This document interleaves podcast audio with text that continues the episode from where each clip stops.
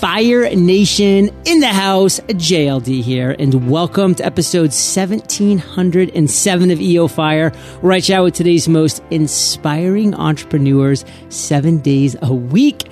And if you are ready to turn your funnels on fire, we have a free step by step course for you at funnelonfire.com. And now let's chat with today's featured guest, RP Eddy. RP, are you prepared to ignite? Let's do it. Let's yes. fire it up. RP is the CEO of Ergo, an intelligence and advisory firm, and Four Rivers, an Asian focused investment firm. He's a former U.S. national security official and UN diplomat and co-author of Warnings, Finding Cassandras to Stop Catastrophes. RP, take a minute to fill in some gaps from that intro and give us a little glimpse of your personal life. JLD, I'm excited to be here. Uh, and congratulations, 1,707 episodes. Amazing. And, and congratulations for everything you do. I love reading about you, listening to your podcast, but you're doing a great job helping other people meet their potentials. And that's a hell of a service. Thanks, RP. So, thank you. Um, my background, you got it. I was a National Security Council director. I was a U.S. diplomat, a UN diplomat. I had a, the real privilege of, of doing all those things for about 10 years. Then I uh, started eventually with some partners, a firm called Ergo. We're a global intelligence business. We help people answer hard questions, things that other companies simply can't answer. And then we've also begun to invest in Burma, Myanmar. And we're building a 18 story office building there, Class A office space in the fastest growing economy in the world. And then finally, uh, with a guy named Richard Clarke, who a lot of your listeners will be familiar with, and HarperCollins, we have written a book called Warnings. You mentioned the title, Finding Cassandras to Stop Catastrophes, Prevent Catastrophes. And, uh, you know, I'm happy to talk about that too. So, personal life three kids, three great boys, live in Greenwich with my extraordinary wife, and um, really blessed guy. Well, I can remember being in India back in 2008 and wanting to go to Myanmar and getting a lot of people saying you just don't want to go there. And they would give a cacophony of reasons. Um, were they just being a little over dramatic back in 2008? They were totally right. This country, this is the craziest thing. So this place 60 years ago had the most PhDs in Asia. It was the wealthiest per, ca- per capita economy in Asia, maybe the wealthiest period.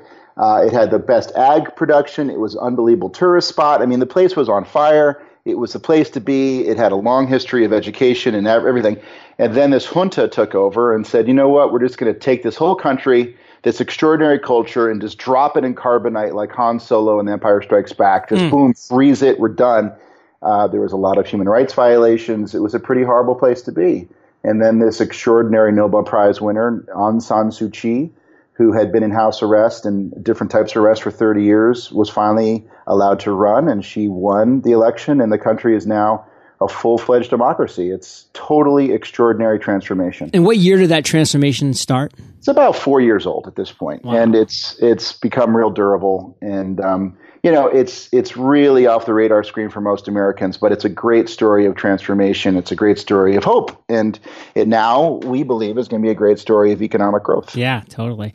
Well, RP, I'm curious because I think you probably have a few areas of expertise, but just drill down into one for right now and share with our listeners, Fire Nation, who are entrepreneurs, small business owners, something that we should know that we probably don't know about your area of expertise look, this doesn't fit totally perfectly with entrepreneurs, but entrepreneurs mean you're leaders and it means you're thinkers and it means you're out there trying to do something new and different. And that's critical for the fate of the nation, right? Fate of anywhere is to have people like you. In fact, when I was a diplomat, we used to talk about the entrepreneurial class. And we didn't mean people who go out and start new companies per se. We meant people who are leading the nation in new directions and with growth. So, first of all, you and your listeners should understand to be an entrepreneur means you're you're also part of something extraordinary about the growth of a nation, not just your business. And if you don't have entrepreneurs and entrepreneurial class, the country goes nowhere. So because of that, I will give you a broader view uh, than you know. Here's how to do social media exploitation or whatever. Right? I want to talk about the fact that in this world, in this life, we've had catastrophe after catastrophe, where someone has said very clearly, "Hey." Katrina is going to happen and levee 7, 12, and 15 are going to break Madoff is a fraud, and here's why. Fukushima, a nuclear reactor at Daiichi, needs to be higher because a tsunami is coming. And so you go across, you know, the Challenger is going to explode because the O ring is faulty. Uh, all these different warnings of catastrophe have come to us very clearly by educated experts with data, and they've been ignored. So here's the lesson these people walk amongst us, these folks who know, these folks who need to be listened to, and we should not ignore them. And we do so at our own peril, or we discover them to our great benefit. So every entrepreneur, every leader needs to understand that you are rife with human biases. We can talk about this some more later that uh, prevent you from listening to certain people. So if you can understand that, in fact, yes, the guy down the hall with dandruff on his shoulder, the abrasive attitude, and the bad breath, who keeps telling you you shouldn't use this chemical in your product, or you shouldn't hire that person, or you shouldn't enter that market, they're not always just naysayers.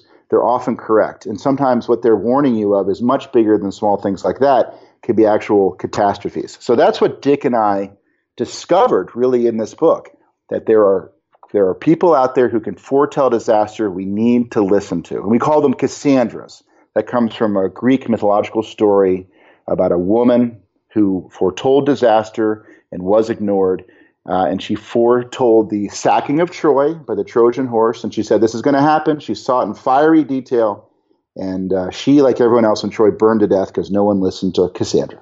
RP, let's shift to a story of your life. And You've had the ups and the downs that all business and entrepreneurs have had, but what would you consider your worst business moment to date that you've experienced? Because we can learn a lot of lessons from that too. So take us to that story. Here's one that's kind of fun. Uh, so I, I, had this really terrific privilege of being a director at the National Security Council at the White House during President Bush's administration, uh, excuse me, President Clinton's administration. And I was a baby. I was much too young to be there. And um, but I was there nonetheless. And so one of my jobs, and you can imagine this is very early on in my time there, and I got the scut work, was to write the letters, uh, the personal letters from the president to foreign leaders. So these weren't the official demarches or communiques, but this would be if a president wrote him a letter, he had to write back personally. So I got to write those letters. And I'd been there just long enough that I was feeling a little comfortable in my job. That was mistake number one. Um, I'm already prone to be a bit of a goofball, mistake number two. and I now had this boss at the time named Richard Clarke, my co-author of my book, who I just thought was the greatest guy. I still do 20 years later. And I, he's a funny guy. And I thought it'd be funny to play a little joke on him. And I thought solely he would be the only person to see the joke and we'd be fine. So again, I'm at the National Security Council. I'm sitting in the building adjoining the White House I have to write a letter from the president of the United States to a foreign leader. I'm not going to say who it was. In the letter, I wrote the letter just straight and fine. And then I put a PS on the bottom and I wrote a little joke about the president doing something sort of inappropriate in the blue room. I apologize for doing this. I understand your bodyguards will be returned soon. You know, sort of really silly, really goofy. Only wanted Dick to see it, right? So I wrote the note. I put it in his folder in his in a folder. I put it in his inbox. It sits there with his fantastic secretary, Beverly. I kind of wait outside the room, waiting for him, waiting to hear a laugh in his office. Don't hear a laugh. So then I, I kind of go in and I say, Hey, did you read the letter? He goes, Yeah, yeah, I read it. And I said, Well, what do you think? And he says, great. It was great. I sent it on to the National Security Advisor's office. The National Security Advisor's office. I was like, What? And I'm like, Ah! So I now have to run out of my building, across the street, over to the White House, into Tony Lake's office. He's the National Security Advisor of the President. And he's got a secretary, famous secretary there, who actually is Fawn Hall's mother. It's a big part of history from Oliver North. But I run in and I said, "Where's this memo? Where's this memo from Richard Clarke's office?" And you know, again, I'm a baby. Uh, it's the middle of summer. I'm now sweating profusely, running all over the place. I'm in big trouble. And I, where's this letter? Where's this letter? Oh, uh, it's uh, uh National Security Advisor Lake has already looked at it. It's on its way to the Oval. What? So now I have to run down the hall of the Oval Office. Betty Currie is President Clinton's secretary, another extraordinary woman. And I'm, I need this memo. I need this memo. And she says, it's in his office, in President Clinton's office on his desk to be signed right now. So in the history of the National Security Council, no memo has ever moved this fast. These things usually take, you know, days and days. For whatever weird bent of history, this thing flew through the whole, you know, White House in hours. And uh, it's now sitting on President Clinton's desk. And if he sees this PS in the bottom, I'm fried. So I'm sitting there. I can't charge into his office. I'm sitting there, and I'm now just sweating profusely. I'm sitting at Betty Kerr. I mean, as I tell you the story, I'm shaking. I was so nervous. this is 1995. Yeah. Finally, the memo comes out in a folder, and it's signed. He hadn't even read it. I'm like, oh my god. So I now have it back in my possession. I've I've somehow been miraculously saved. I go back to my office with this piece of paper, and I'm just I'm just so shook up. And I sit in my desk, and I'm like I'm basically in tears. You know, Dick's office now knows I've acted like an idiot. Tony Lake's office now knows I've acted like an idiot. Betty Currie in the Oval Office knows I'd act like an idiot. They don't know precisely what happened because no one read the thing, but woof, I mean, I figure I'm done. So I'm sitting there just completely beside myself. And a guy who shares an office with me right next door is uh, his name's Peter, and he's a captain in the Coast Guard. And he's like, "RP, what's wrong?" And I said, "Oh, Peter, I've just I've blown it. I've blown it." He goes, "What happened?" I, I've just I've just done the biggest mistake I can imagine. I can't believe this. And he's very concerned. He comes over. He's like, "Buddy, what happened? What happened?" And I said, "I'll tell you." So I tell him the story, and he starts laughing. I'm like, "Why are you laughing?" He goes, "Hey, man, I'm a Coast Guard captain when you tell me something bad really happened, that means like bolts broke off of boilers in the bottom of ships and five ton boilers are rolling around inside holes and ships are about to sink and men are about to die. You know, writing a silly memo is not a catastrophe. and it was a real lesson for me that, you know, how to put things into context, but also not to be too much of a goofball. So I would say that was one of my darker moment. Well, thank you for taking us back there because that was quite the entertaining story. And I think it's a super, super valuable lesson because things happen in our businesses every single day, Fire Nation. In fact, something happened to me this morning, literally, that while you're telling this story and then about the perspective at the end, I'm like, man, put things in perspective, JLD. And it's so true that we just blow these things up and then we let them dictate and potentially even ruin our day, our week, our month, and sometimes even our business because we don't put them in the correct perspective. So I do love that. And you were saying you were in India at one point, right? Four months backpacking. So talk about perspective. Right. So people listening to your podcast right now who've never been in poverty, and there's horrible poverty in this country and in Europe, or have seen the destitute poverty in the emerging markets, um, if you don't have that perspective, it's very easy to get wrapped up in where we are. But when you do get that perspective and you see that there's people out there dying uh, and holding their children as they're dying of lack of clean water or disease, it's really easy to remember how silly a lot of what we worry about really is. So silly. RP, you're a great storyteller. So I kind of want to hear another story, but this one's going to be more focused on an aha moment, on one of your greatest ideas that you've had to date that you've actually been able to put into action and then get a great result from. So take us to the moment that you had that idea and kind of walk us through what that looked like. As you say that, for uh, this will be 30 seconds. The biggest aha moment I had in my life was when I opened my door on 77th Street and saw my wife walking across the street before I met her that was the biggest aha moment of my life. So that was a great success story, but I won't bore you with that one. but if she listens to that and I don't mention that, I'll be in trouble. so, and it happens to be true. Dick Clarke and I, and you guys have to research who this guy is. He was the greatest counterterrorism leader in the history of the U.S. government, and um, he led counterterrorism from Bush 41 through Clinton through Bush 43. He was the man who said we've got to get Bin Laden. He was ignored, ignored, ignored. Unfortunately, he was right. This is pre 9/11. Um, and he was my boss, my mentor, and is, is one of my dearest, dearest, closest friends. He and I wanted to write a book together. And Dick said, Look, I think there's something about people who foretell disasters are ignored. And I was like, Oh, boring. Like, I, I'm not interesting to me. But we talked about some more and some more. And we, we spent a lot of time hashing this out.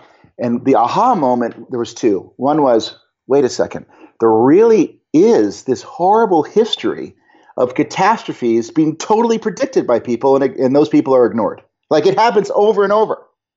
And so when you start listing just the list, just writing that first list with Dick, sitting on a patio a few summers ago, drinking whatever we were drinking, and start listing out, geez, these disasters actually do happen and they are predicted, right? I mentioned some before Katrina, Fukushima, Madoff, the 08 collapse.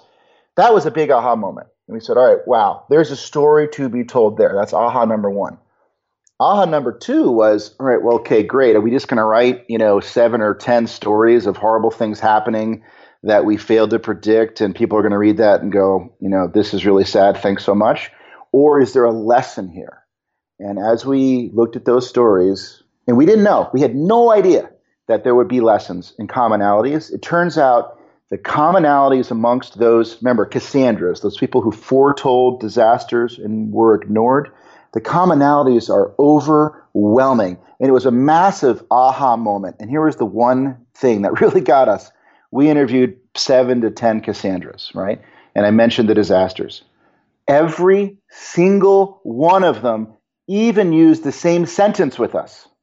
They all used the same sentence, which was, yeah, we would look at the decision makers and we would say to them, quote unquote, why are you ignoring your own data? So we were like, my God, the commonalities are so profound that it's down to them all saying the same thing to the people who are ignoring them. So that was a big aha moment. We've we've cataloged in this book the the things these guys and gals have in common, the commonalities amongst them, and um, it's really I I'm I'm really proud of it, and I feel like we've really discovered something pretty important here that is actually somewhat understandable and easy for decision makers and leaders and entrepreneurs to read to say, wait a second, if I see these characteristics and someone is warning me of something, or I see these characteristics in the actual warning they're giving me, et cetera, et cetera, I better look twice, ask the next question. So that was a big aha moment for me. So Fire Nation warnings, finding Cassandras to stop catastrophes. May 23rd, 2017, this book went live. So as you're listening to this, you can head on over to Amazon or, you know, wherever you want to pick up this book because it's got some great stories in there. But, you know, just as RP said, has some great lessons as well. And RP, you shared one, but let's maybe kind of get into what was another surprise that you encountered? You know, that, that one sentence that everybody shared, you were like, wow, that's kind of interesting that they're all using these words. What was something else that surprised you in, in creating this book? Here's what surprised me, and it shouldn't have. When you think about a challenge, so take it back to the entrepreneurs and, and the businesses that we all run. When you take it back, take you think of any challenge, it's often seductive or one of the simple aspects of our brains just to look at one aspect of the problem and think we're seeing the whole picture, right? Our, I think the lesson I learned, just put it simply, and, and it just was in stark detail writing this book, is we are just, you know, a, just tubes of meat walking around illuminated by biases, right? We are such bias driven organisms. I don't care who you are and how enlightened you think you are. You are living your life based on heuristics and biases, heuristics and biases, right? So, heuristic means a series of lessons you've learned over time that actually help you, right? So, I'll be super non scientific here, but when you drive to work, you don't have to consciously remember, you know, gas, brake, uh, turn signal, steering wheel, and left, right, left, right, left, right turn. You kind of get there automatically. And Often people will say, God, I got to work today and I kind of forgot driving there. That's because you're on autopilot. You were in a heuristic. You were in a program and you got there. That's positive. When your heuristics lead you to improper decisions because of biases or because of innate you know failings you're making in your decision making process, that becomes a bias. And a bias, uh, turns out we are just riddled with biases. Uh, and so, writing this book, uh, I was just shocked. And, and, look, this has nothing to do with the book per se. I was just amazed how bias riddled human beings are. So, I'll give you a very simple one. This last election, the most divisive maybe we've ever had, um, the, the, the presidential election, the and look, we don't have to get into it, and we shouldn't. But the degree of divisiveness in this country is unbelievable. And what was interesting on both sides of the media, so let's just say Fox on one side, MSNBC on the other, whoever you want to use, Breitbart, whatever. A lot of the media that they were purporting, a lot of the stories they were telling, fake news or not, fake news being a better example, were things that made us scared. So if I tell, uh, you know, JD's family, JLD's family, the Dumas family, you know, here's a bunch of really, really, really bad news. You as a family, you as a cohort, you and your sort of tribe are going to pull in closer and closer to yourselves. So, one bias we have is when presented with fearful or scary information, we we we kind of um, we we revert to type. We revert back to our own group, back to our own tribe. That to me is an interesting bias, right? Uh, and there's so many of them. In this book, we talk about um, erroneous consensus or a whole variety of things where we think we have things figured out, we just don't. So, what does that mean? Recognize that you are full of biases. Go to Wikipedia, read the list of biases. They have a great list of biases in there, or buy our book and understand some of the biases you have, and and Don't forget that as you make your decisions. You're making decisions based on your monkey brain, not on your your actual uh, creative human brain. Love that. And Fire Nation, you're going to love the lightning round. So don't you go anywhere because we're going to take a quick minute first to thank our sponsors. If you're looking for a new logo or website design, but aren't really the design type, then I've got a great resource for you. It's called DesignCrowd. Design Crowd is a crowdsourcing platform that gives you access to 500,000 creative minds from around the world who can come up with amazing designs for you. This is a huge plus for those of us who find ourselves to be designed challenged. All you have to do is launch your brief and then designers will begin submitting quality designs for you to review. Within hours, you'll receive your first design and over the course of several days, a typical project will receive 60 to 100 plus different designs designs to choose from. Visit designcrowd.com slash fire. That's D-E-S-I-G-N-C-R-O-W-D dot com slash fire for a special $100 VIP offer or simply enter the discount code FIRE when posting your project on DesignCrowd. Premium stock footage and great music tracks are hard to find, but if you want to stand out from the crowd, presentation is everything. That's what's great about VideoBlocks and their sister site, AudioBlocks, two subscription based media sites that give you unlimited access to premium stock footage and a library of over 100,000 music tracks, sound effects, and loops. Unlike some other stock sites, downloads from VideoBlocks and AudioBlocks are yours forever and 100% royalty free. This month, VideoBlocks is launching launching its latest collection, Creator to Creator, where they'll be featuring videos and music from creators just like you. Visit videoblocks.com slash fire for a two for one deal. Get audio blocks for free when you sign up for your $149 video block subscription. That's video blocks, V-I-D-E-O-B-L-O-C-K-S dot com slash fire. RP, are you ready to rock the lightning rounds? Let's do it. What was holding you back from becoming an entrepreneur? Financial fear. Nothing. No, nothing exciting. Just financial fear. The, you know, getting out there and being on my own and not having an um, uh, a trampoline underneath me. What's the best advice you've ever received? a big disclaimer. Just because it's the best advice I've ever received doesn't mean I follow it all the time. doesn't mean I follow it nearly enough. But it's very simply, you know, three ways of looking at it, right? The golden rule: do unto others as you'd hope them to do unto you was it was also taught to me as I am third, which is the idea that my my God comes first, others come second, I come third. And then the you know I have to I apparently have to learn things to hear things a lot to really learn them. I have to be taught things over and over to kind of get into my thick skull. So that same message, right? Golden rule, I am third, was also taught to me at a school I went to, a school called Groton, and a Latin phrase, cui servire est regnare, to serve is to rule, or he who serves is royal. And that's a weird, complex, you know, idea. But what it basically means is service to others is the best thing I can do, and it's it's self benefiting. Right? There's no such thing as a non-selfish act. But when you tell a eighth grader or a freshman that if you serve others, you become a ruler, or that's a positive thing for you, that's a great way to get the message into me. And uh, there's a whole theory around this whole thing. David Halberstam wrote a great book called The Best and the Brightest. It's a fantastic book about American foreign policy leadership. He talks about that actual motto at Groton, si regnar. And he talks about it as understanding that you have immense privilege and that look, hey, if you have such thing, if you have such privilege, you might as well use it to do good and be aware of it. So that was a big lesson for me. I was an extra, I am an extraordinary lucky person. I'm given extraordinary privilege and if I don't use that to, to do something, let alone serve others, then I think that's a real failure. That, that would be the biggest lesson I've ever been taught. What's a personal habit that contributes to your success? Find time to think. Period. There's your sentence. No, I love it. And actually, I have one word every single year. So my 2017 word is think. I think it's so important that we give our, ourselves that time to just step back, release from all the noise, and and just think. So that's perfect. And remember, we talked about biases before. Biases are when you are not thinking. Autopilot. Autopilot. Get out of autopilot and question, question, question. You know the idea of the five whys, right? If you're talking to someone, ask five times why, why, why, why, why. You're thinking about something, ask five times why, why. I literally say five times. Ask the question why five times And when you're done with that, you maybe broke out of your bias.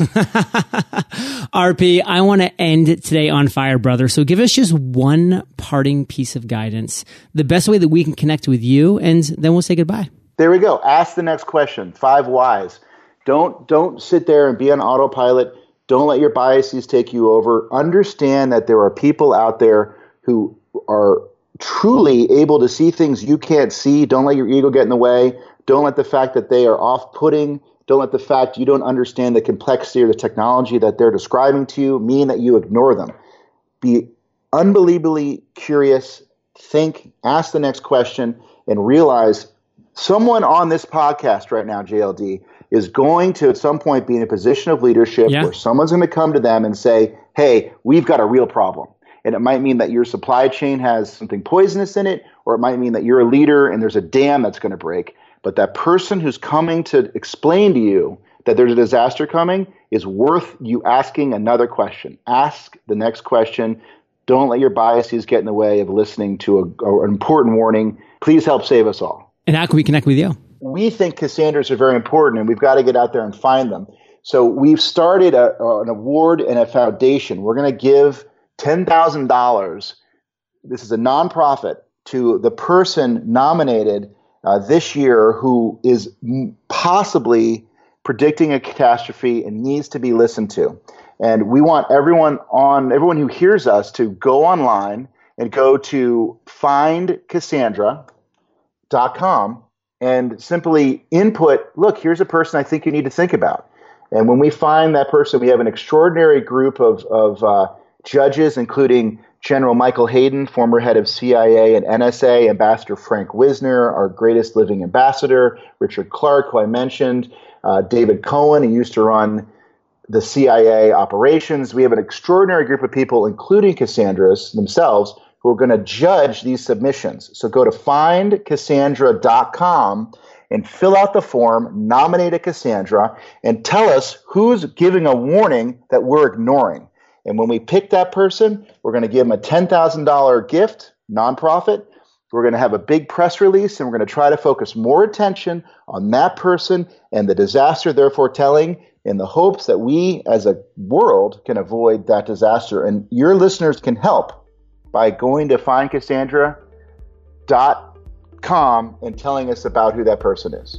Fire Nation, you're the average of the five people that you spend the most time with, and you have been hanging out with RPE and JLD today. So keep up the heat and head over to eofire.com. Just type Eddy, that's E D D Y, in the search bar, and RP show notes will pop right up with everything that we've been talking about today. These are the best show notes in the biz, timestamps, links galore.